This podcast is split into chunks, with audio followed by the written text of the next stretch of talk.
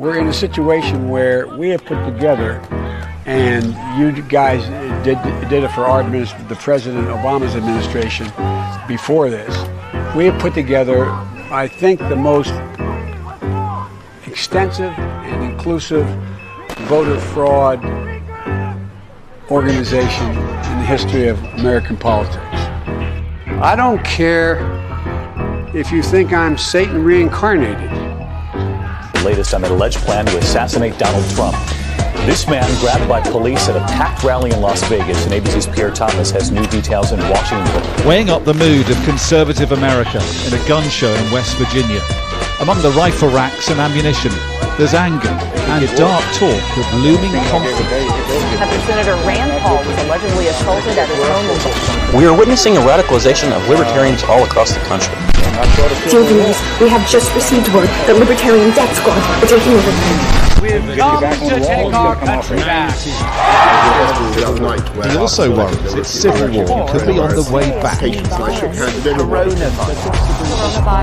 appears a rapidly spreading virus has reached Australia. That's the right He's not the only one. Robert Brown sells vintage guns from the 19th century. Somebody's Says- got to do something about Antifa. Her son, 19 year old Horace Lorenzo Anderson, was shot and killed inside the then cop free zone that persisted for weeks on Capitol Hill. Over of Afghanistan now inevitable?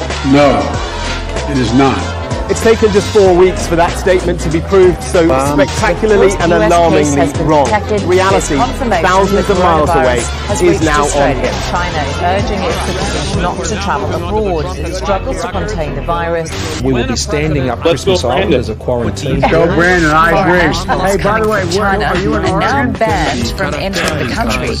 Christmas I have ornaments, today drywall. declared that the coronavirus Name presents a three things that don't hang themselves. It, that's what the American people think. Hey, welcome back to Inside Four Walls. I am your host, James Madison. So, this is an episode that we're talking about that should scare the fuck out of the Democrat Party. Right now, Trump is leading the polls and everybody in them, including Joe Biden, by double digits. Joe Biden's about to break the seal, break the floor for all-time disapproval for an elected president. Honk honk. And now, with the Israel-Palestine conflict, we have this article from the New York Post with the poll and who did it. Check out the article, the headline alone. Most Americans back Israel in Hamas war. Democrats deeply divided. That's right, the left is shredded when it comes to the election season. RFK, Marianne Williamson, Joe Biden, votes split all around the board here. And then on the right, it's just a bunch of fucking losers barely holding double digits when Trump's just eating up like 80% of the voting base, support. The right is unified in support for Israel, and the right, for better or worse, mind you, I, I hate the funding for Israel, and I hate the make Israel great again ticket. Trust me, I'm not a fan of it. But the left is so shredded. Pro Israel left, pro Hamas left, anti war left, all at each other's fucking throats plus a plethora of other fucking issues. Going into the election season and Super Tuesday, there is no unity on the left, and leftist unity has always been a fucking myth. This article is by Ryan King. Pro Palestine marchers harass lone Israel supporter in Brooklyn demo. That's unfortunate. While a clear majority of American voters support Israel in its ongoing war against Hamas, Democrats and young Americans are split over where to place their sympathies. Almost a quarter of Democrats, 24%, said they sympathize more, we'll get to this, they sympathize more with the Palestinian people than their Israeli counterparts, according to the Wall Street Journal poll released Monday. Check this out.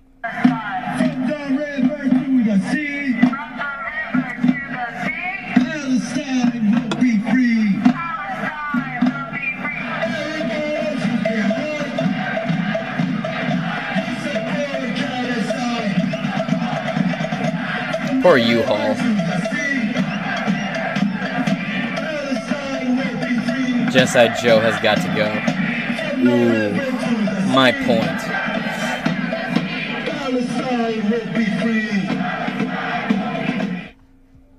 Joe just can't win. Moving on. Just 17% of Democrats said they sympathize more with Israel, while 48% had equal sympathy for both sides. Democrats under 50 have even more pronounced pro Palestinian sympathies 35% compared to 13%, more sympathetic towards is- to Israel. Per the poll, among Democrats over the age of 50, is- Israel drew more sympathy by 22% to 12%. Quote, there is a schism between younger Democrats and older Democrats in where their sympathies lie, said Republican pollster Tony Fabrizio. That's an old name. Who conducted the Wall Street Journal survey with Democratic pollster Michael Bikin. Bican. Bokin? Whatever. Quote, it has the potential to become a modern day Vietnam for the Democrats. Potential? Urgh. Moving on. In all, 55% of Americans said Israel was taking appropriate military action to defend itself to prevent. Again, I'm not even overtly sympathetic towards Israel, and I had no sympathies towards Palestine whatsoever.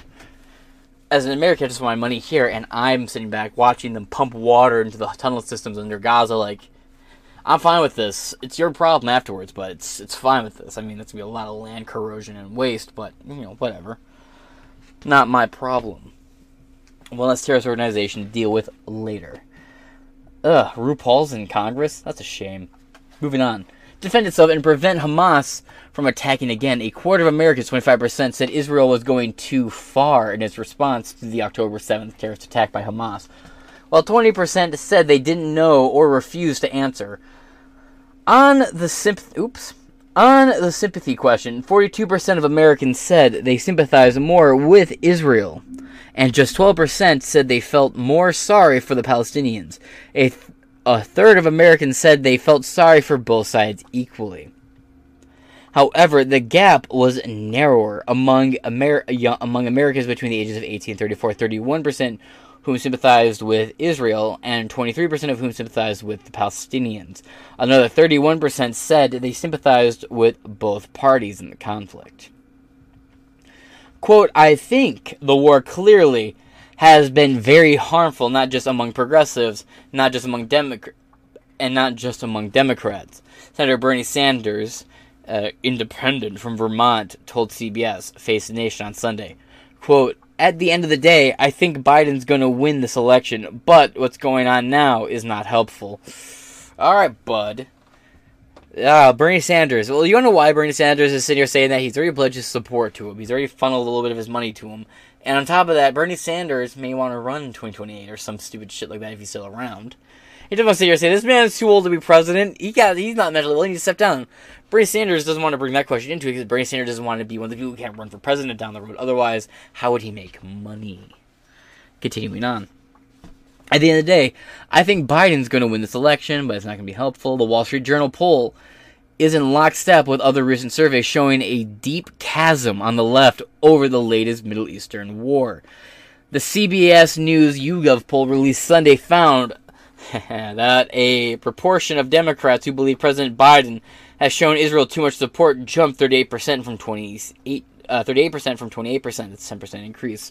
In October, in the Wall Street Journal poll, more than two thirds, 69% of Republicans expressed more sympathy for Israel, while 2% were more sympathetic to the Palestinians, and 17% said they sympathize with both equally. The surveys also found a majority disapproval, 52% of Biden's handling the Middle East war, while just 37% said they approved. The poll also found that 37% also approved of Biden's overall work, while in office, 61% disapproved. The Wall Street poll was conducted among 1,500 registered voters from November 29th to December 4th. It carries a margin of error. It carries a margin of error of plus or minus 2.5% percentage points.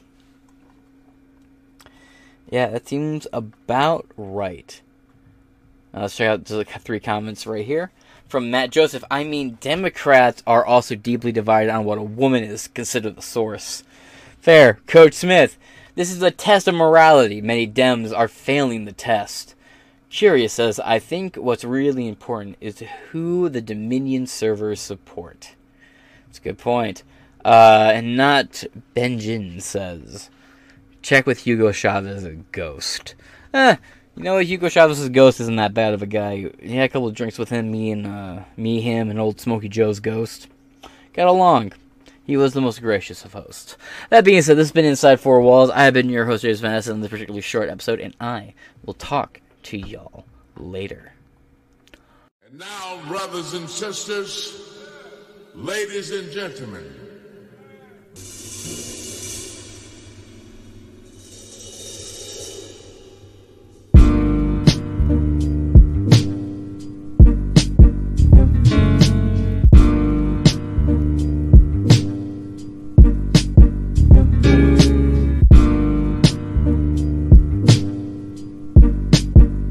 How many genders are there? Two. And they are? Male, female. But what about someone's right to tell you what their gender is? No problem at all. So it's you, you're going to tell me what your gender is, but in a less fucked world, I don't have to believe it. But I'm thrilled for you. You're a lampshade. I'm so happy. Let me put a light bulb up your arse. Don't require me to think what you think. Okay. Hey, welcome back to Inside Four Walls, and it's the death of the West as we know it, and I feel fine. Seattle high schoolers failed gender versus sex quiz for saying men can't get pregnant. Fuck! We have completed it, folks. You, I am so happy. You know what? Hey, I know you're listening, and no offense, but take that, mom! Give me all that shit about being a high school dropout and a college dropout and all that shit. The retarded bullshit was being introduced real hard when I was in high school, and even harder when I was in college. Not Hillsdale specifically, but like the community colleges. Oh my fucking god! I had a social studies teacher go on a whole 45 minute rant about how we need to vote for Bernie Sanders in this upcoming election in 2016, otherwise America's fucked. You have no idea. He won't. He will advocate for people of different neurodivergent genders to actually have rights that they've never been allowed to have. Like, for real, this bitch went on a fucking goddamn tear. and you know what? These students are going to be part of that generation of kids right now who are ripping down pride flags, saying my pronouns are USA, USA. That's what's going on in a lot of these schools right now. The kids are fine. The kids are rejecting this shit hard as fuck. But let's get into it. Fire all these teachers. Fire everybody. I hope this leads to parents at school boards in numbers we've never seen before. But it is Seattle. Educator. The educator subject of expertise is teaching quote ethnic studies, world history. The 10th graders. Oof. Oof. Oof. Oof. Oof. God damn, sorry, that just that was causing me physical pain. I have to schedule my chemo appointments after just reading that title. By Darian Duggery. Duggery. December 11th, 2023. A left-wing public school history teacher gave a he's a history teacher gave a Seattle student a failing grade after he acknowledged that only women have the ability to conceive a child and not only men, and that only men have penises on a class quiz. Based! Based and true. Again, let me reiterate this. There is no such thing as a transsexual person. Trans people are not real, folks. It is a mythology, an urban legend, if you will. It's about as real as Sasquatch and the female orgasm. It just doesn't fucking exist. Trust me, I'm an expert. I have a Bugatti. Actually, Bugatti is one of my favorite followers. Shout out to Bugatti over there on uh, on Gettr. Go follow Bugatti on, on Gettr. Always posting them fucking mwah, zesty fucking memes. Good shit, Bugatti. Again, follow me on Gettr. Follow people I follow on Gettr. Good, good accounts. Lots of memes.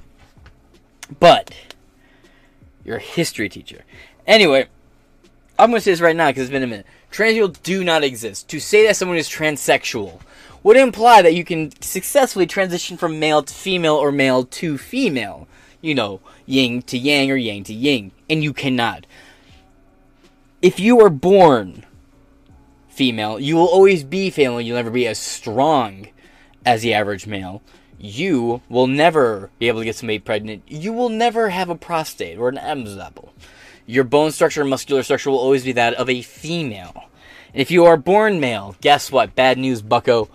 You have a prostate. You have no wombs. You have no ovaries. You carry sperm.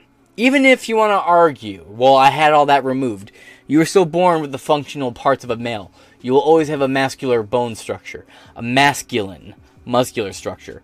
You will have all the attributes of a man, and it'll be undeniable. You'll be undeniably male. It's an unfortunate, unbearable fucking truth to the world. And I hate to break it to you. But that's how the cookie fucking crumbles. And to sit here and say, like, oh, well, trans people, you are denying a much broader mental illness and mental health crisis in this country that needs to be addressed. And by saying, oh, well, they're real and they're definitely, but you're, you're, you're making it so much worse. It's like a man saying, hey, this left arm of mine that's perfectly functional in every way, I mentally feel like I shouldn't have it and I'm going to have my left arm removed. To look in the mirror and think, my balls need to be chopped off or my tits need to be chopped off. I need to mutilate this part of my anatomy to fit in.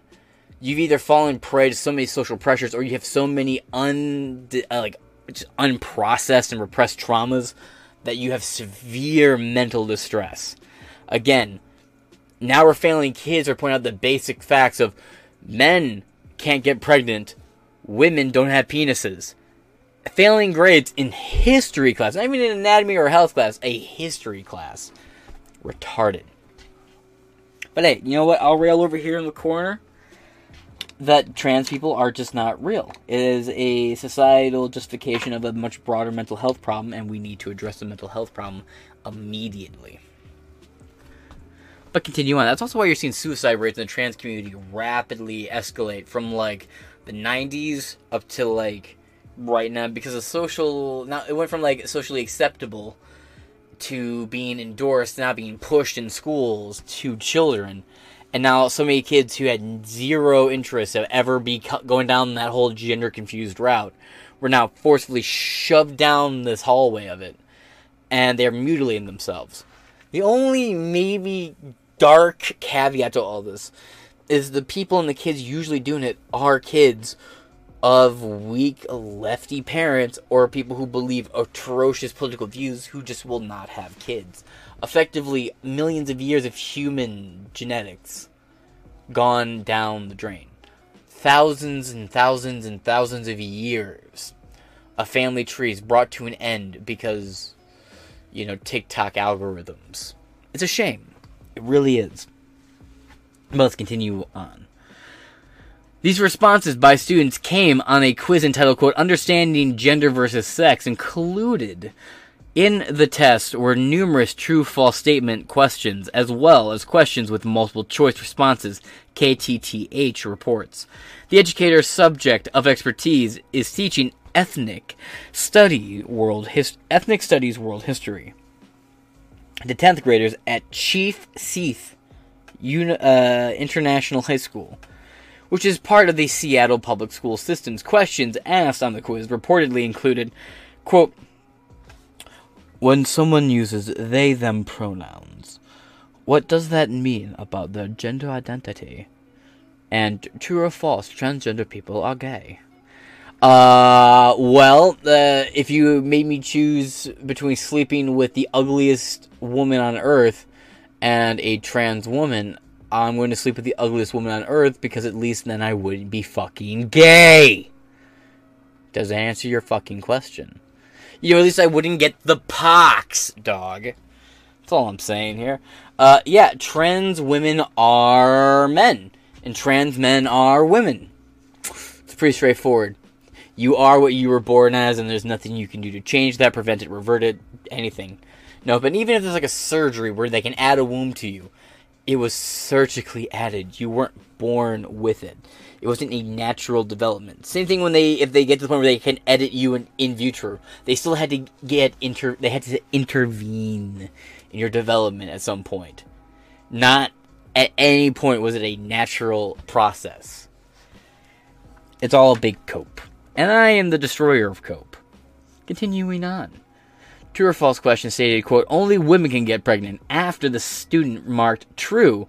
For his response, a teacher penalized him and maintained that the correct answer was actually false. This teacher needs to be fired. It is the history teacher's belief, in other words, that men can get pregnant. I mean, we've all seen that Arnold Schwarzenegger Danny DeVito film, right? It's okay a light was shined on the story after the student's mother con uh, here we go contacted Jason Rantz's show on KTTH to vent her frustrations and anger about the occurrence. The boy's mother was quote met with silence after sharing her concerns with the school.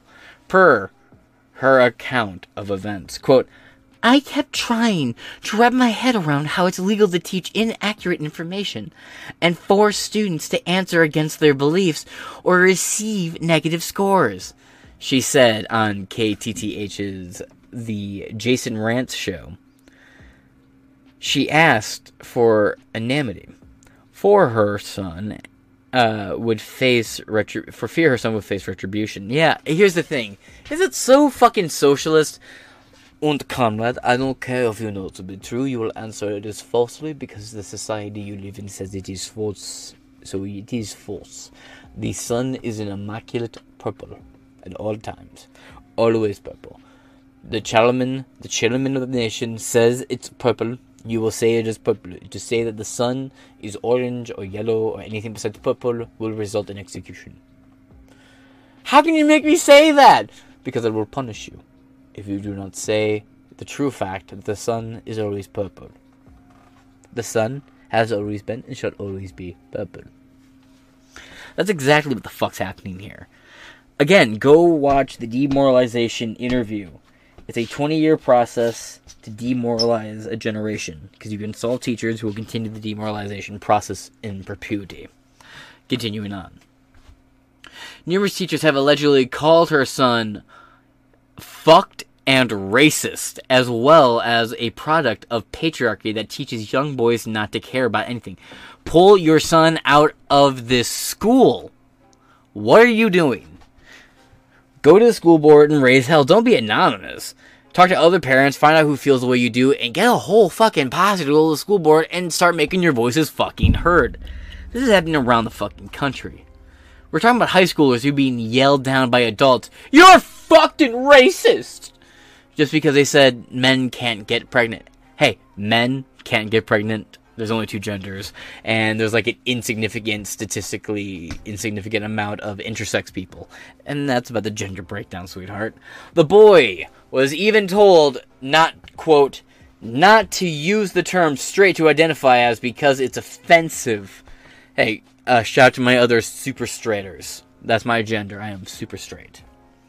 According to his mother, she also said that the school routinely permits teachers to force political beliefs in the classroom and that aside from their radicalism on gender ideology, they also attack her son over the color of his skin. Also, this is a white boy. You can just tell by the wording. Seattle Public Schools refused to apologize for this teacher's behavior. A spokesperson for the school argued that the quiz is, quote, inclusive and thus is appropriate for the ethnic study course. This is not. Oh, this is a history teacher, not a health teacher. Jesus Christ. Quote, Seattle Public Schools is dedicated to establishing inclusive environments that allow exploration of contemporary issues, specifically examining the impact of power systems such as racism and patriarchy. The spokesperson told the Jason Rantz show on KTTH this commitment extends to fostering a welcoming and inclusive settings where students, staff, and families have the freedom to express their authentic selves. Unless you are a white boy, then you will sit down and shut up, cracker. This is like Jordan P. Schwarzenegger. Get to the lobster. Anyway, ah, that does something weird in my throat. I feel like Monica over here. But still, if you express anything that is your opinion, which is, you know, baseline reality, because, you know, now we live in an era where they say, reality has a right wing bias. No, reality has a reality bias, bitch. And you live in your little fairy fuckland of trans ideology, and men can be women, and women can be men, and men can get pregnant, and women can get men pregnant. It's just retarded mental illness. It's that fucking straightforward. And then if you go against this make believe la la la very fuck land, it goes one of two routes. One, you get some school shooter like the Covenant, like like the Covenant Tran who shoots at the school, trans masculine Meg Griffin, as it were. Now, or you get these teachers who absolutely punish, berate, cuss, and eventually will, I mark my words, this will get to a physical point where students are physically reprimanded by ideologically driven students or ideolo- ideologic, ideologically driven teachers will start accosting students. This will happen. Mark my fucking words. Back in the day, that's what happened in this country. You'd have idealistic teachers who could spank and whip the hands of left-handed students in this country. It wasn't even that long ago. Some some some Catholic schools still did it as of like 2005. I remember it was a whole thing back in the day. Sometimes being Lutheran has its perks. Anyway, oops, hit the microphone. Anyway, ideology ideology captured institutions physically disciplines children after a while to drive home the lesson plan. Because you need to break people through fear of reality. If you can get them to be afraid to admit reality, you can guide them into a consensus reality. And that's what they're trying to do in these schools, and you have to get involved. If you insist on sending your children to a public school, you must be willing to go to the school board meetings, run for school board members, positions, and so on and so forth, and be involved. Oh, the only reason why I get to this point, as bad as this teacher is, and she needs to be blamed for her actions, it is also on the parents for being so blind that it got to this point where this is just allowed, and all levels of authority in the school education system, the public education system, are directly saying, We will defend this teacher, and you are the problem. It's because parents have sat back on their hands. It's the same problem that Christian fundamentalist parents had back in the 90s, where Christian parents back in the 90s were like, We need you to get The Simpsons off TV! Oh, South Park shouldn't be on TV! Uh, and I say Christian fundamentalist parents of the 90s, because it's a very specific group in the 90s. They didn't want to be responsible for watching what their kids watch. They just want to be able to leave their kids in front of the TV and fuck off. When you've never been allowed to do that, it was always a fucking pink goggles on situation. You need to be involved. They're your children. It is not the TV's job, society's job, the public education, or the government's job to raise your children. And if you let these places and these institutions subsume responsibility of raising your child, you will lose all control of your child because people who do not have kids will have your children. And it is on you to fight back against it. These are monstrous institutions with deep pockets and endless funding that want to usurp your control, and they just wait to find the parents who are willing to let that happen. And too many of them are willing to let it get to this point where now they're absolutely blindsided. Like, what happened? Why am I not controlling my household? Why are my kids disrespecting me? Why is the school coming after me like this? It's because you surrendered complete control of your surroundings to educators and the government. And it's now on you to fight back. It has been well known for quite some time now that Seattle Public Schools is known for pushing leftist gender ideologies on its students. In July, reports revealed that the district was offering free sex change services to students as young as 13 all while hiding its actions from parents. This is another thing we've talked about too. We're gonna hop right over here actually. Seattle Public Schools see 853% increase in non-binary students over 3 years. In 2022, there was 3 children who identified as non-binary in preschool, 16 in kindergarten, and 89 in grades 1 through 5, 125 in middle school, and 272 in high school. Again, these children have been groomed. While enrollment continues to drop in Seattle Public Schools, the district has seen an exponential increase in students that identify as non binary. Enrollment data from the district obtained by the Post Millennial show that 853% increase in students that identify as non binary in only three years. According to that data from Seattle Public Schools, out of the 55,417 total students in the district in 2019, 53 of them identified as non binary. You have the picture here. I'll leave it here for you to take a little look. Okay. In the latest figure for the 2022 to 2023 school year, the enrollment of the largest public school district in Washington state fell over 6% to 51,608 in 2021. Seattle Public Schools lost so many students that the district begged parents to re enroll their children. Right here. From Seattle Public Schools, did you know the number of students enrolled in SPS uh, determines our budget? Right now, we are seeing a decrease in enrollment, which means a decrease in our budget. SPS continues to work on making sure we have a balanced budget every year. I hope you go out of business. However, the number of students that identified as non binary skyrocketed to 505. A critical fucking error. In 2019, there was one child in the preschool who identified as non binary, 7 in kindergarten, 16 in grades 1 through 5 and 10 in middle school, 19 high school students identified as non-binary, and in 2022, there were three children who identified as non-binary in preschool, 16 in kindergarten, 89 in grades 1 through 5, 125 in middle school, and 272 in high school. These children are fucked. The only not only is enrollment dropping, but something else is happening. Seattle Public Schools enrollment right here total students 555,417 total uh, with males 28,608, females 26,756, non binary 53. Seattle school enrollment for 2022 51,608, male 26,551, female 24,552, and non binary 505.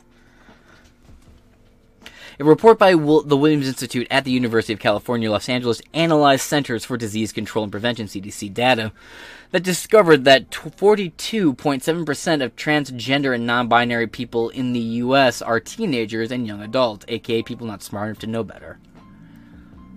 That included 1.4% of teens between the ages of 13 and 17, 1.3% of young adults between the ages of 18 and 24.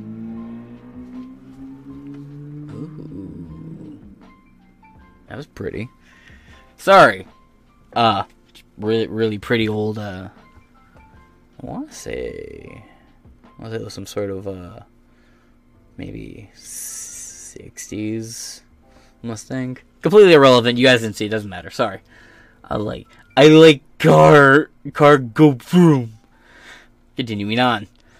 23% uh, for 20, uh, bu- bu- bu- ages that included 1.4% of teens between the ages of 13 and 17 and 1.3% of young adults between the ages of 18 to 24 compared to just 0.6% of people overall.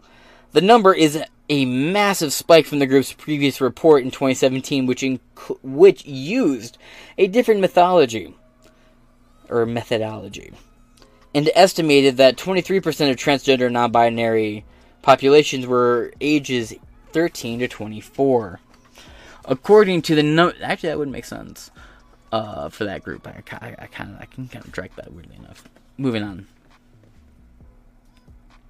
According to a new survey of UK by, of the UK by Stonewall, over a quarter of Gen Z now identifies LGBT, with 71% of respondents identifying as straight. 82% of millennials those aged 27 to 42 identify as straight. This compared with Gen Z, those aged 43 to 56, whom 87% describe themselves as straight. Damn. Yo, Gen X, 43 to 56, man. Y'all getting old. Hey, it's okay. Gen Z's, you know. Let's see. Common sense correct. Oh, that's a, I'm not watching this whole thing. All right. well, oh, how the mighty have fallen. This is what's in our school. This is what society has become, and I cannot and drive home the point. Get out there, get involved, run for local office, run for school board, go to meetings, collect information, make sure you know what you're talking about, stay informed, follow people like James Lindsay, and get involved. These are your children. These are the people who you will leave your country to, your children to. Your children will have their own kids, and you want to make sure your children are able to take care of their children because that ensures your bloodline, your heritage, your cultural values, your part of America and its history continues on through your children. People think just because, oh, well, I'm not in the history books, they don't think about it. Your children are your living blood vein into history. Because you're children, you continue the ebb and flow of history protect your kids, get involved, knows what, know what's going on in the schools, and fight for the change you want to see. So you're not so caught off guard like this parent. And you're not caught off one day when your kid comes home, someone goes, Man could be pregnant, and I'm a woman, Dad. What are you talking about, little Billy? It's Bellina now, bitch. Now is the time to take action. That being said, this has been Inside Four Walls. I am your host, James Madison, and I will talk to y'all later. Are you a male or female? Email. An email. Email.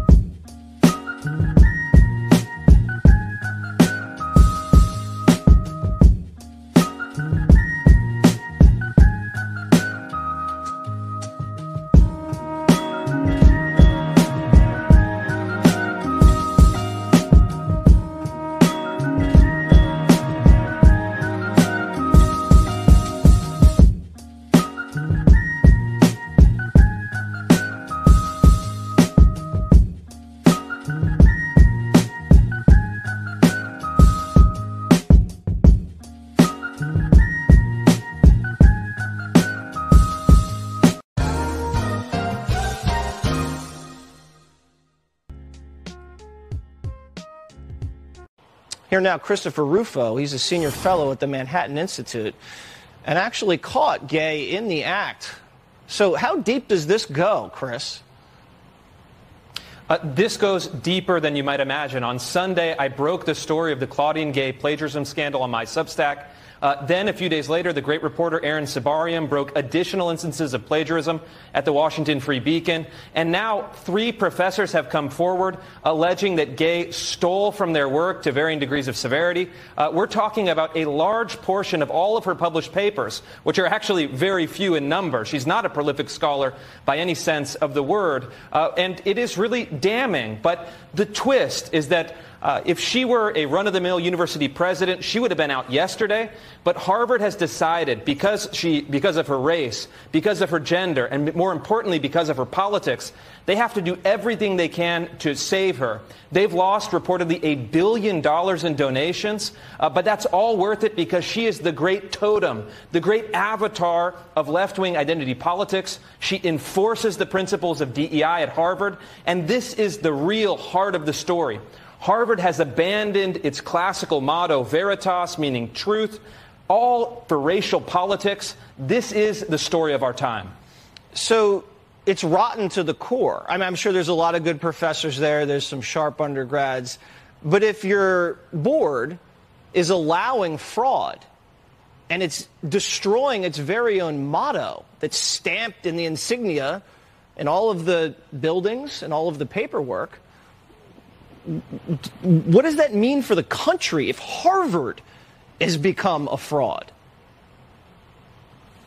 Uh, it's symbolic of what's happening everywhere. Uh, as I detailed in my book, America's Cultural Revolution, left wing radicals have taken over all of the elite culture shaping institutions in our country, with very few exceptions. And conservatives need to get serious. We need to develop a strategy for recapturing these institutions, for taming these institutions, and for revitalizing these institutions in support of American principles of freedom, equality, merit, excellence, and accomplishment. Harvard is the key prize. And so I'm going to be fighting. Uh, Harvard threatened the New York Post with to bury the New York Post in lawsuits if they reported this story. I was not scared. I'm never going to back down. I'm going to keep coming after the university, of which uh, I'm an alumnus, uh, until this travesty is over and until we have restored truth as the highest principle of Harvard University. All right, very good reporting. Thank you as always. And Jesse Jr. is now going to Dartmouth. That's settled. Thanks, Chris. Good morning. A point of personal privilege. There is a reason why the testimony at the Education and Workforce Committee garnered 1 billion views worldwide. And it's because those university presidents made history by putting the most morally bankrupt testimony into the congressional record, and the world saw it. As a Harvard graduate, I'm reminded of Harvard's motto Veritas, which goes back, and it's older than the founding of our country, it goes back to the 1640s. In addition, the motto was Veritas Christo et Ecclesiae, truth for Christ and the church. Larry Summers, who was president of Harvard when I was an undergrad, talked about the meaning of veritas is divine truth, moral truth. Let me be clear veritas does not depend on the context. This is a moral failure of Harvard's leadership and higher education leadership at the highest levels. And the only change they have made to their code of conduct, where they failed to condemn calls for genocide of the Jewish people, the only update to the code of conduct is to allow a plagiarist as the president of Harvard. Shifting gears to what is on the floor this week. Hey, welcome back to the show. I'm, of course, inside four walls, and this is, of course, James Madison. Wait a minute.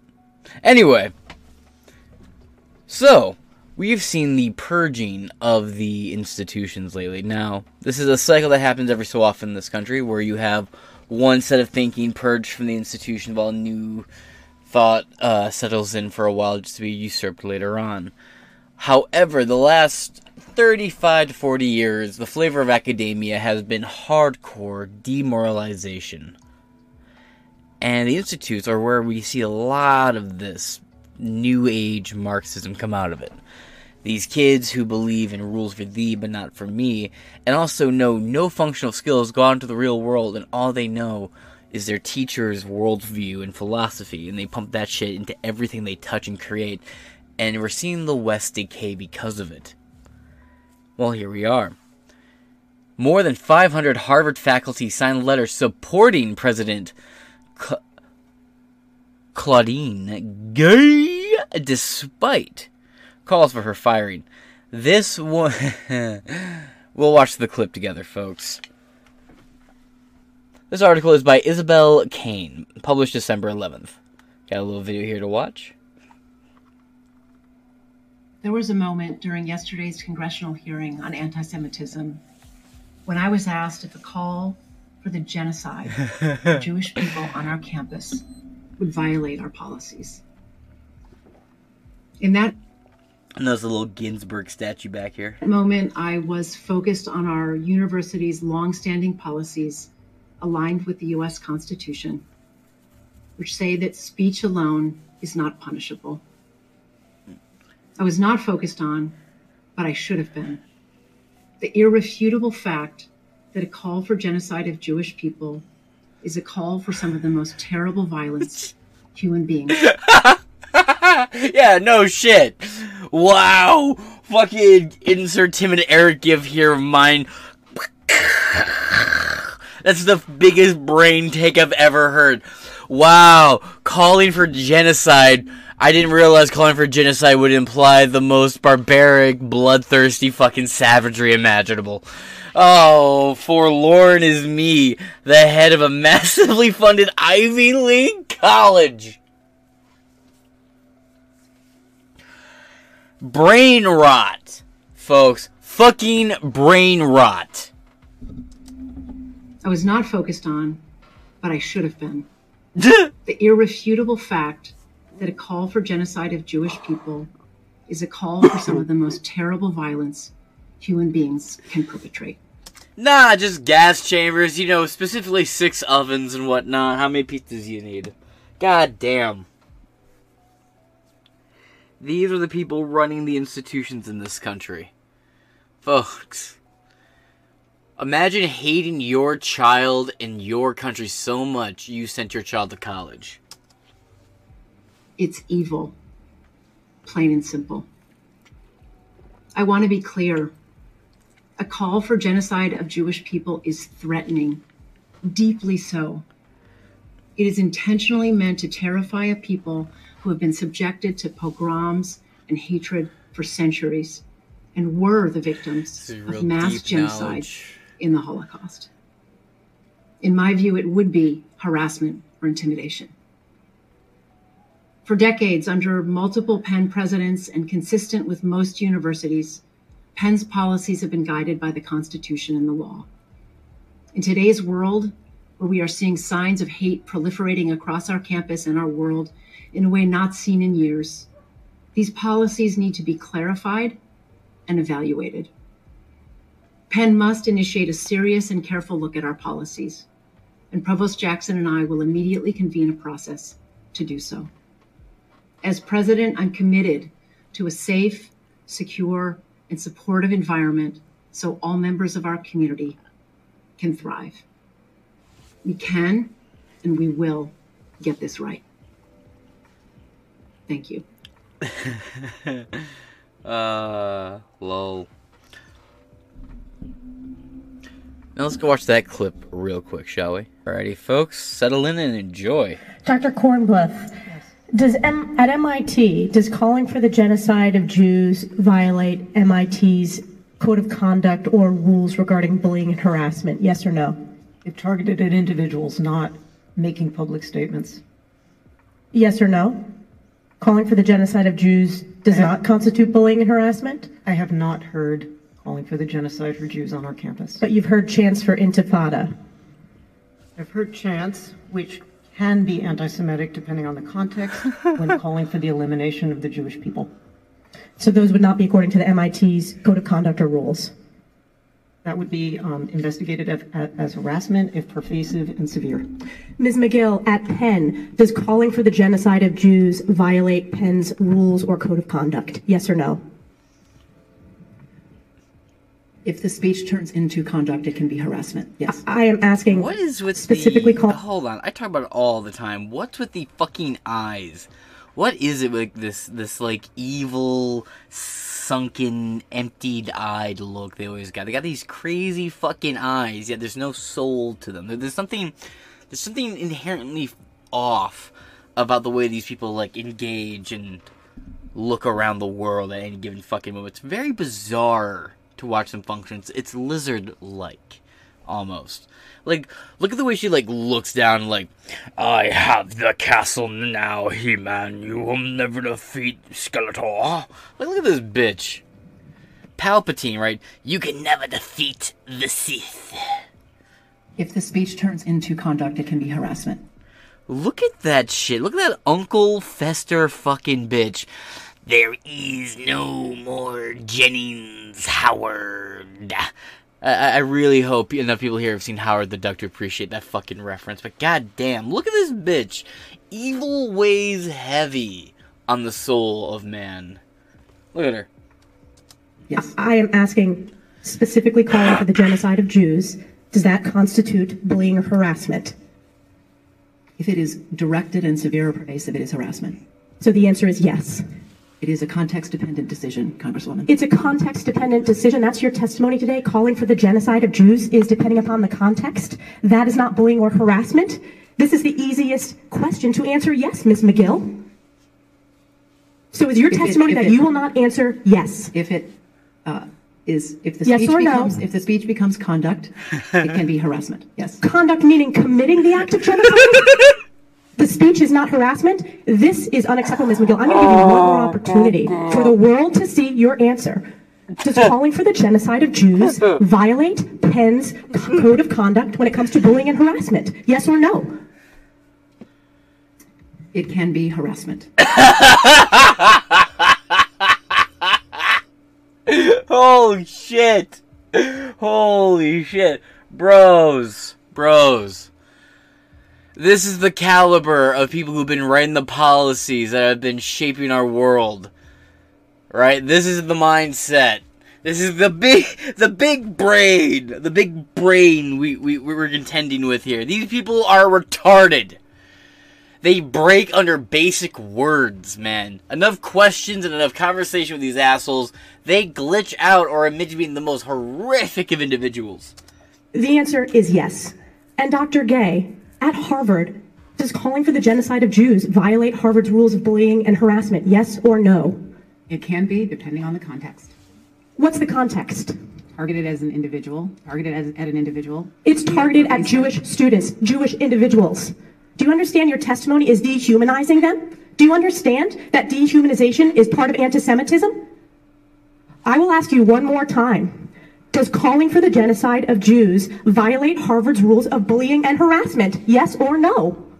Anti Semitic rhetoric. When it and is it anti Semitic rhetoric? Anti Semitic rhetoric, when it crosses into conduct that amounts to bullying, harassment, what? intimidation, that is actionable conduct calling for genocide isn't the problem. It's only the problem when it crosses in to actual conduct. That only would leave you to the logical conclusion, oh, okay. So after once in the process of Jews already being butchered on campus or being attacked and rounded up, then maybe we should start getting involved. Like, I'm just curious. It's a pretty yes or no question. It's a pretty straightforward one. And you want to be like, no. They're to automatically be like, would you like to elaborate on that? And you'd be like, yeah. If we're having an intellectual debate on genocide uh, as like a political structure, whatever the fuck, like however wordy, intellectual, head up the ass way you want to fr- try and explain it away, you'll get that chance. But just it's just the the when it becomes conduct that implies after people have been killed. That implies genocide in underway. Then we take action. I'm just. Oh man. It's always bitches with these kinds of like faces and haircuts, you know, the Maxine Water we bitches. Do take action. So the answer is yes. That calling for the genocide of Jews violates Harvard Code of Conduct. Correct. Again, it depends on the context. It does not depend on the context. The answer is yes, and this is why you should resign. These are unacceptable answers across the board.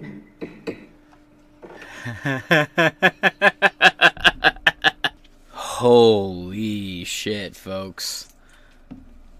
All right, so let's uh let's hop into it, shall we? Holy shit. More than 500 Harvard faculty signed a letter in support of its president, Claudine Gay, despite intense blowback, probably half her problem is she's not getting her her blown back. You know, that might fix a couple personality traits about bad bitches. Anyway, hey, out curiosity, do you guys know the the what vegans and lesbians have in common is? I'll give you a second. They're just looking for a substitute for real meat. Hey yo, let's go on with it despite intense blowback and calls for her firing after she failed to condemn calls for genocide of Jews. The 511 faculty members signed a letter on Sunday to the Harvard Corporation urging the university to allow Gay to remain at her post. So it's 511, not 500. Got it. Uh, to allow Gay to remain at her post as billboard trucks circle around the campus with signs reading Fire gay. Well, that's not real progressive.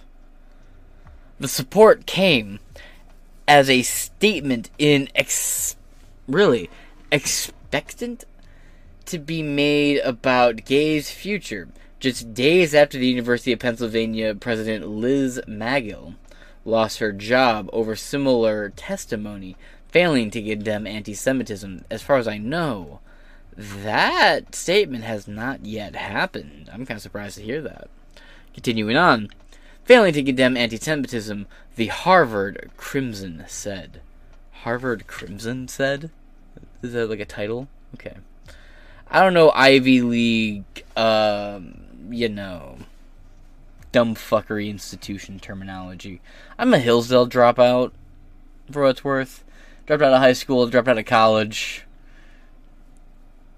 Uh, here I am. Anyway, despite the outrage, the faculty member said they, quote, urge urge you in the strongest possible term to defend the independence of the university and resist political pressure that are at odds with Harvard's commitment to academic freedom, including calls for the removal of President Claudine, Gr- Claudine Gay. Oh, yeah. Quote, the critical work of defending a culture of free in- inquiry in our diverse community cannot proceed, cannot proceed if we let it shape let its shape be dictated by outside forces. Okay, fine. Then you re- lose your endowment and you re- lose all your tax funding. There. Okay, fine. Fine. Look, deal. Your terms are acceptable. We take the public funding with us. Enjoy. I think that's a fair term, right? You don't want the taxpayer or representatives of re- representatives hired and sent there by taxpayers to, uh, you know, stand up to you. Well, guess what, bud? you shouldn't have any taxpayer dollars there. You don't want the representation. You don't want to deal with the the rules of the taxpayer. Then you shouldn't get the taxpayer's money. It's part of the contract. Go fuck yourself. They added in the letter obtained by the student paper. The Ivy League leader has faced intense scrutiny after she failed to explicitly say that calling for the genocide of Jews would break school bullying and harassment codes while testifying in a congressional hearing on anti Semitism on Tuesday. History professor Derek J. Pen- Penslar said faculty have a wide range view on Gay's testimony and leadership, but felt her firing should be in, should not be influenced by political politicians and other outsiders. I agree, but these are things that you know the average citizen is saying. The people who have money in your school. I'm just saying. Fine, I completely agree, but you also shouldn't be receiving millions of dollars in tax, you know, funding or endowments. That shit should be all yanked. I just don't support, you know, you know, federal funding of colleges to begin with. It should all be merit based. If you can't afford to stay open, you don't stay open. Quote I don't think that signing this letter is an exoneration of the university for its handling of the issue involving anti Semitism and Islamophobia over the last couple of months, Penslar said in response to the backlash over her testimony. Gay apologized for her remarks. Quote, I'm sorry. Words matter. Even no words matter, right? Silence is violence, according to these pricks. Pardon me. Gay said during an interview with Harvard Crimson on Thursday, "Stop the genocide in Gaza." As I talk, as I speak right now at 4:13 p.m. on Tuesday, there is water being pumped into the tunnel systems in Gaza right now.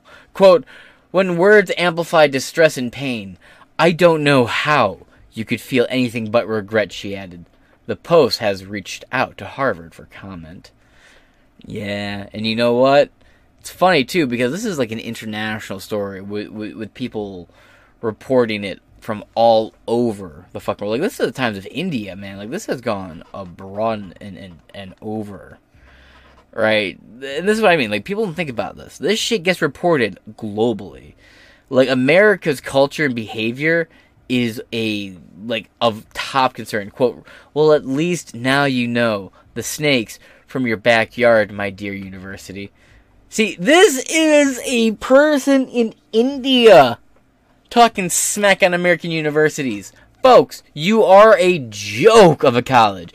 The situation remains fluid as the Harvard Corporation weighs its response to growing controversy surrounding President Claudine Gay's handling of anti Semitism concerns on campus. I'll leave this article in the description for you below as well. That being said, I'm going to bring this to an end here. And actually, it does go against the, the rules of all these colleges. Every one of these colleges has a thing in their handbook. Sometimes it's around page 50. That state there is no. You're not allowed to discriminate based on religion, disability, age, sex, gender, or religion, or other immutable characteristics. It's a blanket rule in all these colleges. Plus, they have that rule in for government funding. So yeah, it's against the rules. It was a pretty simple yes or no. But that being said, this has been Inside Four Walls. I'm James Madison, and I will talk to you again very shortly. Ms. Stefanik, you're recognized for five minutes. Dr. Gay, a Harvard student calling for the mass murder of African Americans is not protected free speech at Harvard, correct? Our commitment to free. it's a yes speech, or no question. Is that corrected? Is that okay for students to call for the mass murder of African Americans at Harvard? Is that protected free speech? Our commitment to free speech. It's a yes or no question. Let me ask you this. You are president of Harvard, so I assume you're familiar with the term intifada, correct? I've heard that term, yes. And you understand that the use of the term intifada in the context of the Israeli Arab conflict is indeed a call for violent armed resistance against the state of Israel, including violence against civilians and the genocide of Jews. Are you aware of that? That type of hateful speech is personally abhorrent to me. And there have been multiple marches at Harvard with students chanting, quote, there is only one solution, intifada revolution, and, quote, globalize the intifada. Is that correct?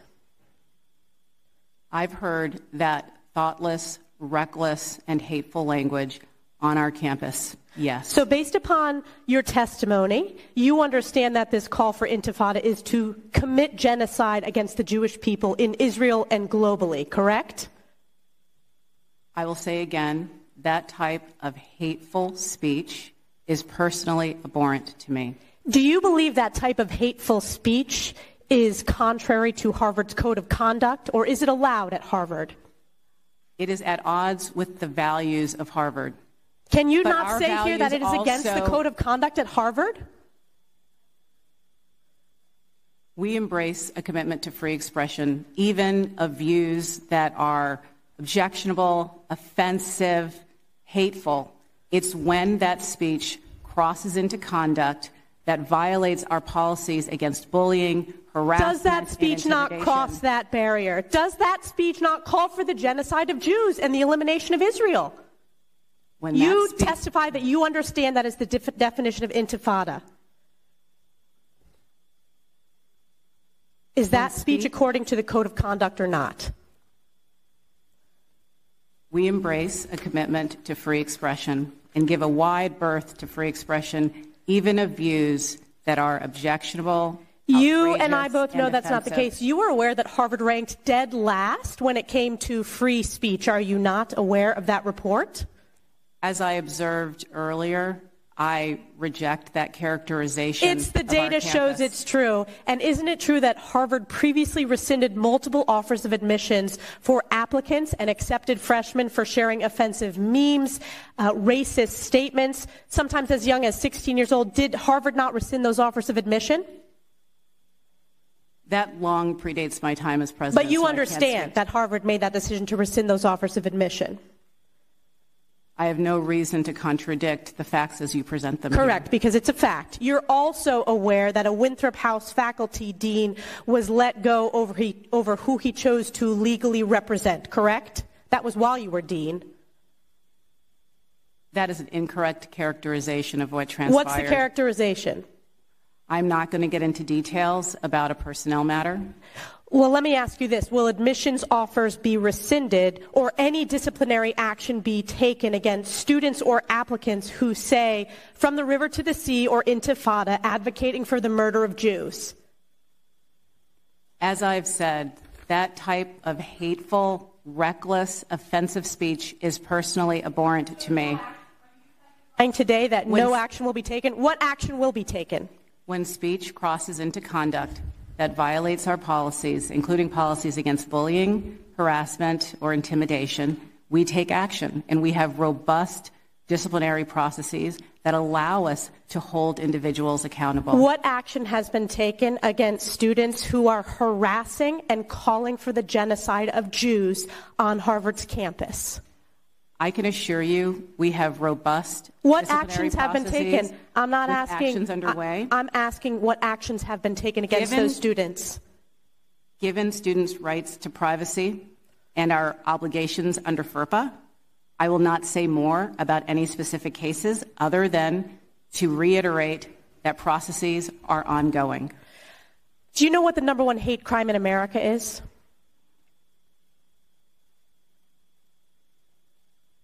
I know that over the last couple of months, there has been an alarming rise of anti Semitism, which I understand is the critical topic that we are here to discuss. That's correct. It is anti Jewish hate crimes. And Harvard ranks the lowest when it comes to protecting Jewish students. This is why I've called for your resignation. And your testimony today, not being able to answer with moral clarity, speaks volumes. I yield back.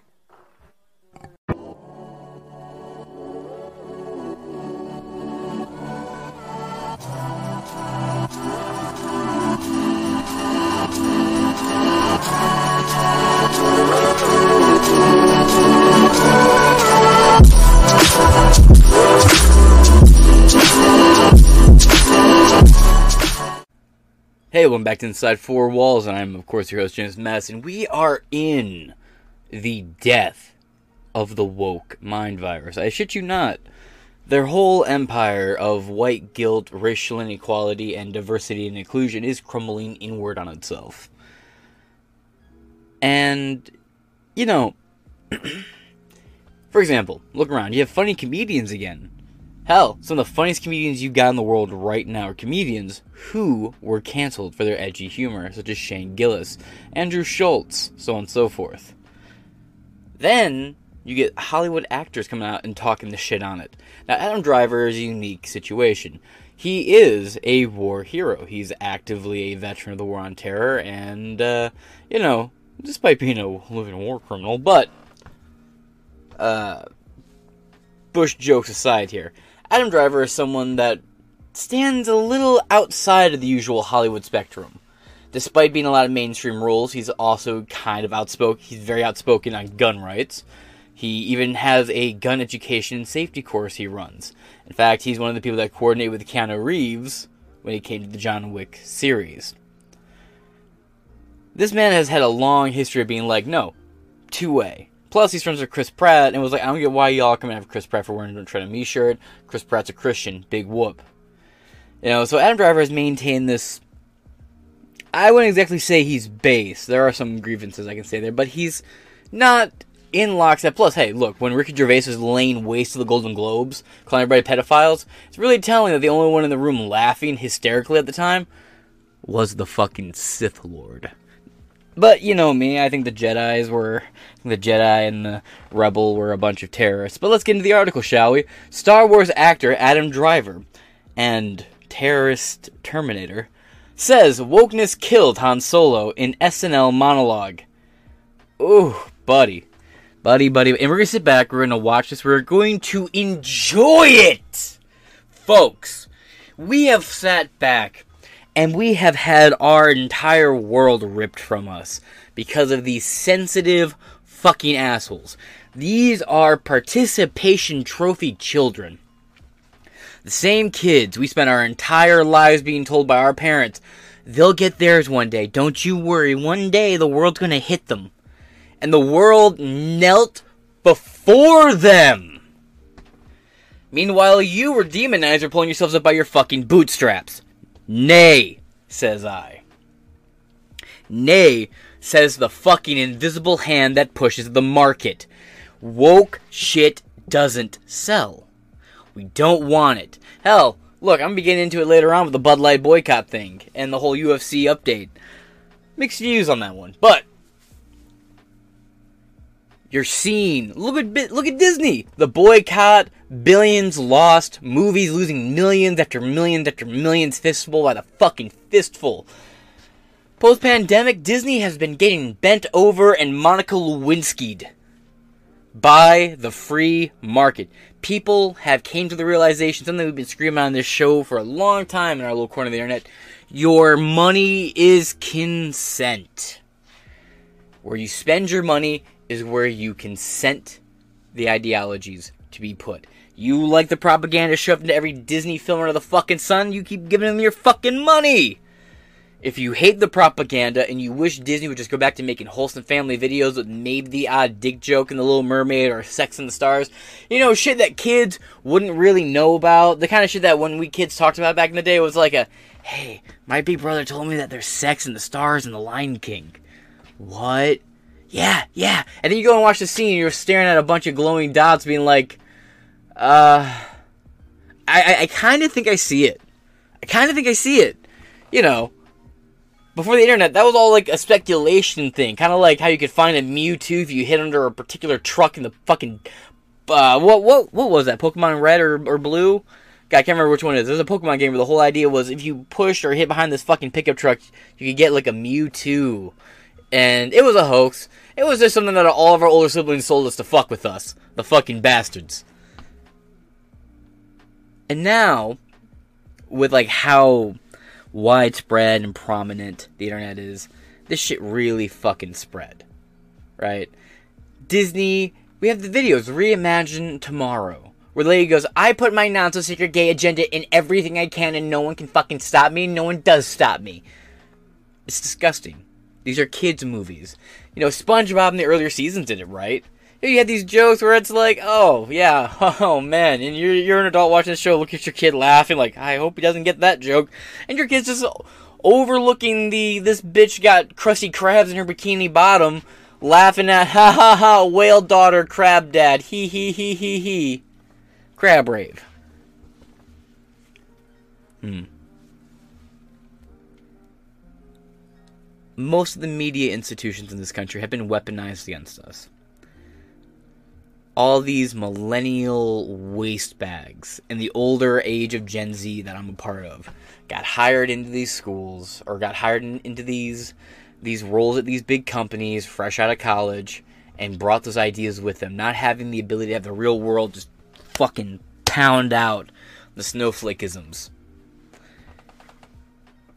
And then when the box office started to collapse and fall inward, you have people coming out being like, yeah, Wokeness killed it. Your propaganda murdered the series. And I would go one step further than Han Solo. I would say wokeness killed the entirety of the DC and Marvel universe, as well as the Star Wars and the Star Trek universe. All mainline series have been infected and destroyed by this Ivy League algorithmically created so what, what what's, what's the pseudo pseudo social pseudo socialism bullshit that's being peddled and dribbled and drip fed to the mindless consumer masses who you know don't think hard, just get excited for new product. Get into it, right? From Cassandra MacDonald's over here, the post millennial or SCNR. My apologies. Star Wars actor Adam Driver joked that wokeness killed Han Solo during his monologue on Saturday Night Live over the weekend. The statement came as part of his Christmas list for Santa, delivered in song as he played the piano. Quote, "Hey Santa, it's me, Adam Driver, from the Nice List, and also girls. I turned 40 this year. Santa." So I would like five pairs of Cheetos. I also want one of those giant metal Tesla trucks. I think it would pair perfectly with my teeny tiny micro penis. Deep, deep intellectual comedy here, folks. Though I will say, I actually kind of, I look, I like the Jeep trucks, and I think the Tesla trucks look cool. At bare minimum, it's different. And I say that as someone who compared most cars to something that looks like you'd shave your nuts with in the shower. The Tesla truck does, in fact, look a lot more like something you'd shave your nuts with in the shower. I will say that. But it's different, it's a unique look. I welcome it. I, like seeing different looking vehicles on the road. It makes things look, it makes the world more interesting. It breaks up the homogeneity in society. And, you know, cultural homogeneity is good, but when everything I look around is humdrum and it's like the same fucking car with no creative input to it whatsoever, alright, you know what? I'll lay way to a little creativity there. Driver played Kylo Ren in The Force Awakens, The Last Jedi, and The Rise of Skywalker. In the air in The Force Awakens, Ren killed Solo. No, spoilers alert, I guess, for eight-year-old movie. Much to many fans' dismays. Quote, I would like people to stop coming up to me on the street and saying things like, You killed Han Solo, he said. You I didn't kill him. Wokeness killed Han Solo. Oh, you know these you know those TikToks like those couples that do pranks on each other. Can you kill those people? He continued, quote, What if I want for Christmas is a gingerbread house? Do you think a gingerbread man gets scared when he realizes the house he he's made the house he is made of his own the house he is in is made of his own skin. I think there was a typo there. That's a cute one. You can tell your kids that one. That actually is pretty funny. While many conservatives celebrated the statement, others pushed back, declaring that it was a clear example of mockery. Oh, and we have a Palestinian flag with a Gaga drivers. Not the uh, not QTS. I don't know what that means. Not not quite. Not the QTS. Not understanding. He was mocking the people who say the wokeness killed Han Solo. He literally made fun of Dude Bros immediately after this. He's mocking the people that say this shit. Y'all are so fucking stupid and fuck variety for this clickbait headline. Someone sounds but hurt.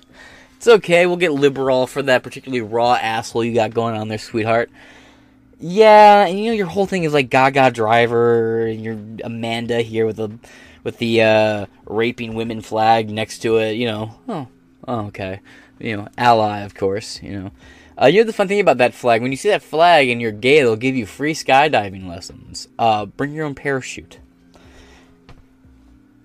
literally fucking knocking you. Don't you see that you're so fucking stupid? Lol. Adam Driver jokes he didn't kill Han Solo in SNL monologue. Wokeness killed Han Solo. That's fine. I uh, the only reason I'm covering this is I don't watch SNL. I had no idea this even happened. I hadn't seen the video yet. I just knew people in my personal life who had a fucking meltdown about it. One person specifically who was like, "I can't believe he said that. I can't believe you think that he he wasn't joking about you." It's like, bro, I didn't even watch it. I'm sitting here, you know, I got my fucking spliffy in my hand. You know, I'm smelling like the devil's lettuce and and I was chilling, and then this wildebeest came up to me and just started hyperventilating my fucking face, and I'm just like, dog, what happened? Adam said, "Won't this kill Han Solo?" I'm like, oh, based, but he was joking about you. Oh, that's, that's still pretty funny, actually. You know, hey, I appreciate that. That's actually some modern topical humor. You know, sure, the movie's like seven years old, but hey, uh, a jab at wokeness. You know, hey, even if it's mocking or endorsing, whatever, I don't care yeah, it's at least a nice little topical joke. Breaks up the uh, mundanity. And Adam Driver, someone who, again, is someone who's like, this is how you handle a firearm. This is the problem with firearm control. And well, the with problem with gun control, and this is how you properly handle firearm. Goes to the range all the time. Preaches good trigger discipline. I have no personal qualms with Adam Driver. Uh, I'm sure there's something over the pandemic that I missed, maybe with him saying you need to get vaccinated or you need to be locked down. I just I didn't see that with Adam Driver. I, I, missed that if he was doing it. It didn't come onto my radar, and that's usually my gauge because I don't usually give a fuck about celebrities. Right, so that's usually my gauge. Do I have a clear memory of you giving me shit in the pandemic, and or are you the most insufferable piece of shit on the planet? Adam Driver, not really. I mean, he's an actor, all about firearms, friends with Chris Pratt, who's a Christian, and if you're friends with Chris Pratt in Hollywood, it's kind of litness. I mean, he is a Hollywood Christian. But even then, that's so demonized, it would be easier for him to not even be that, but he still is. He goes to church, takes his family to church, wears Don't Tread on Me Gadsden shit, 2A shirts all the time. I like Chris Pratt. Adam Driver, again, no qualms here. Quote, I didn't kill Han Solo, wokeness killed Han Solo. Adam Driver, he's not wrong. Hashtag Star Wars from John Mark Harris at John Mark Harris. Give him a follow on Twitter, guys. I mean, X, formerly Twitter, as everyone wants to tell you. Sarcasm or not, Star Wars has been widely criticized for taking woke pandering to the extreme. Yeah, you mean like when that bitch Mary popping through the cosmos and blew up the universe? After routinely ignoring and shitting on a dude for giving her real advice? The Comics reported in July, quote, Disney's upcoming High Republic era live action Star Wars series, The Acolytes, has found its lead, the black lesbian non binary actor and intersectional feminist, oh, Amandla Steinberg. Stenberg. Mm. The Acolytes is expected to release next year. Yep, yep. Never gonna scroll up here and watch this video, but you know, folks, growing up, I uh, I was exposed to both Star Wars and Star Trek. I'll be real with you. I like the original Star Trek better than a lot of Star Wars shows.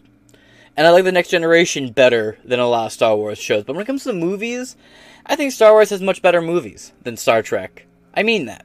TV shows wise, I, I enjoy a lot more of the Star Trek spin offs. Next Generation, you know, that shit's good. Mainly original Next Generation. Uh, I've watched some of it. Uh, you know, Lens Flare, the the movies back in 2008 when those were coming out. I don't really remember them very well. I remember my brother being hyped because that dude from the show Heroes was playing Spock. Again, cape shit.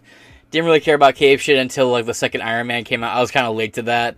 Pretty much by the Avengers, I got into cape shit. I was like, oh, this is cool. I guess I'll look. In, uh, I guess I'll check it out movie wise. I had some of the comic books.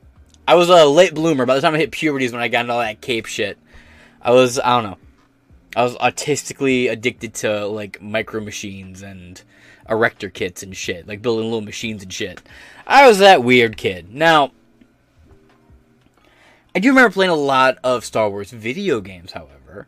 Like Knights of the Old Republic. Dude, I will always remember sitting up late at night, right? Big bag of Orville Redenbacher popcorn in my lap. Two liter of Faygo next to me. You know, maybe I had some Hubba Bubba sand next to me. You know, my favorite candy was when I was a kid? Blue Shark gummies. Bro, Blue Shark gummies, I know exactly what it is. When I was a kid, this is what it was. I would have the two for a dollar bread bags of Blue Shark gummies, and maybe an extra set of two bags for gummy worms and gummy uh, like peach rings, a bag of popcorn, a thing, a glass bottle of Everfresh Blue Island punch, and I would have my original big ass Xbox plugged in, turning that bitch on, and I'm playing Knights of the Old Republic with the ship being attacked and exploded in the beginning. That Jedi chick, you know, you're having the dreams about her and shit, and then you become like a Sith Lord later on. You're walking all over these fucking the, the fucking first map with like the upper city, the middle city, and the lower city by the androids and all that shit. That was a nightmare. And I'm like six, and I'm like, what do I do? I'm just talking to people, trying to figure out what I'm supposed to do. You know, as I got older, I figured out how to play that game better. But Knights of the Republic is such a fucking classic. Alright, I was a big fan, you know, I was a little kid. I was like, you know, 10, 11 ish when the uh, Star Wars The Clone Wars series premiered on Cartoon Network right after Johnny Test and Destroy, Build, Destroy. Someone just had a, pri- a primordial memory tapped in with me saying that. Yeah. So while the movies weren't really part of my uh like formative years, like I, I like the original Star Wars. I like three, however the fuck they're laid out. That's kind of my point here with that. You know, I like the George Lucas ones. I watched the newer ones. They fucking sucked. I liked Rogue One. Rogue One didn't seem too bad. I don't know why Rogue One got all the hate it did. I thought the blind Jedi monk dude was kind of cool. Kind of fucked with that. But I know a lot of people who Star Wars is like an intimate part of their childhood, and uh, my, my condolences. Look, like I said, I was more into Star Trek growing up. Yeah, no, I get that. That shit has been beaten and defiled. I get, I totally get that. Oh well. I'll watch this video, shall we? It's four minutes. Make sure the volume's up. Check the quality. Oh, I can run a little higher quality for you guys. Ladies and gentlemen, Adam Driver!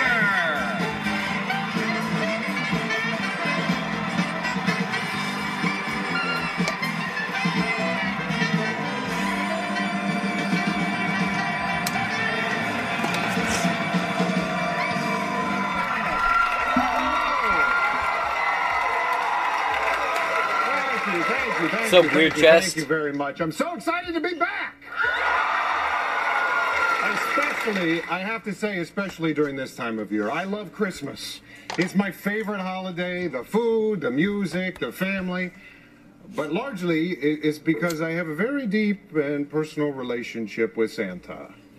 And every year I make my Christmas list and I tell it to him. It's kind of our ritual. And usually I do it in private, you know, but since we're here and I know Santa watches SNL, he, he hasn't liked it since Catan left.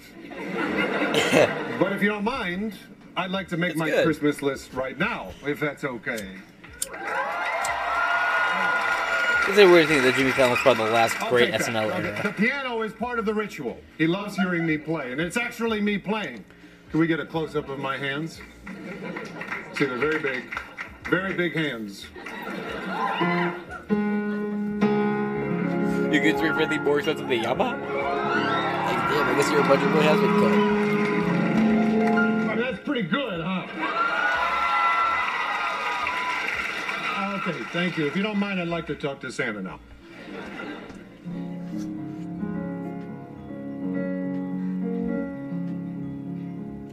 Hey, Santa! All right, we're on TV. Hey, Santa. It's me, Adam, driver, from the nice list, and also girls. I turned 40 this year, Santa, so I'd like five pairs of chinos. I also wanted one of those uh, giant metal Tesla trucks. I think it would pair perfectly with my teeny tiny micro penis. Oh, and I'd like uh, people to stop coming up to me on the street saying, You killed Han Solo. I didn't kill Han Solo. Wokeness killed Han Solo. Let's see, what else do I want? Oh, you know those TikToks where it's like those couples who do pranks on each other? Can you kill those people? I agree with everything so far. I know. I. Was just to say now it's part of the ritual where I play Oh Holy Night while making unbreakable eye contact with the camera.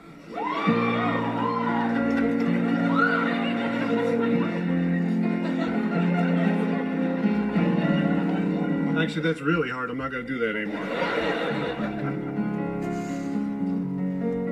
Oh, you know what I want for Christmas? It's a gingerbread house. Hey, do you think a gingerbread man gets scared when he realizes that the house is made of his own skin? It was a That's typo. a cute one. You can tell your kids that one. I should also say, as an aside, another thing I love about Christmas is eggnog. It's my favorite way to have egg. Whenever I go to a diner and they say, How would you like your eggs? I say, Nog. Okay, well, Santa, thank you for listening. I look forward to you breaking into my house. Oh, and actually, I for- totally forgot. I-, I got you a gift this year. It's my new movie Ferrari, which opens Christmas Day.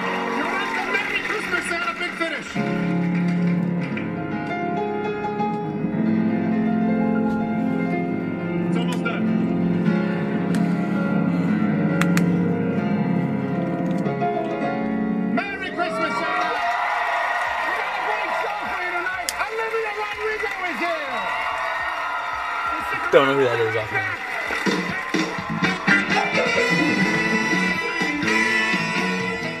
All right, there you go. I don't know. I don't think it was as sarcastic as the person raging on Twitter claimed it was. I think it was just a good joke. I think most of that deliverance is pretty good, generally speaking. I do think that it is a weird turn for people. I think EV cars are garbage and a fucking scam. I have no interest in a fucking electric vehicle. But Actually, I triggered somebody relatively recently with this because I've been running around in a Tesla lately, rental, uh, and I said how much I hated the car because it's a lot to fucking hate about it. You want to spend half your time living at a fucking charging station, folks? There you, there you go. You want to deal with a fucking update constantly, a new update every every couple weeks, couple days. Fuck off. It's a nightmare. And I told them this, and they all butthurt about it, but it's the inverse. I like what he's doing with Twitter and social media, and I like what he's doing with SpaceX. They also of that, you have people who hate what he's doing with SpaceX and social media, but love what he's doing with electric, vehicles. But they hate him. Me, I don't trust him, but I like what he's doing with social media. It's funny. Anyway, that kind of brings us into this episode right here. What do you guys make of this? And do you think, in a genuine statement, do you guys think there's anything in the Star Wars cinematic universe or directors like how do you think Star Wars, if at all possible to redeemed, how could it be redeemed? Personally, I think you need to do a reverse of what they done day one. You recanonize all the external universe shit, such as the books and comic books and stuff like that, and you allow the holiday special to slip back into a questionable canonization. And from there, you just decanonize the Disney shit, throw that shit to the fucking wind, and let it go. But that being said, this has been Inside Four Walls. I've been your host, James Bond, and I'll fucking, I'll fucking stir your martini later.